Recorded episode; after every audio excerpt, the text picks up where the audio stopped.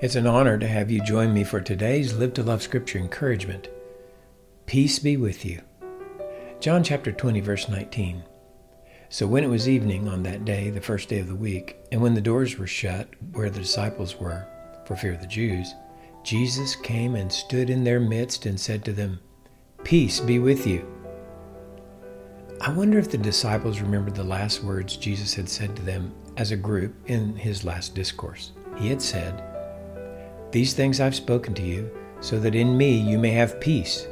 In the world you have tribulation, but take courage, I've overcome the world. That's John 16 33. Before, perhaps they were just words, but when the resurrected Christ appeared in the room and said, Peace be with you, his overcoming power was on full display. I don't think Jesus walked through a closed door.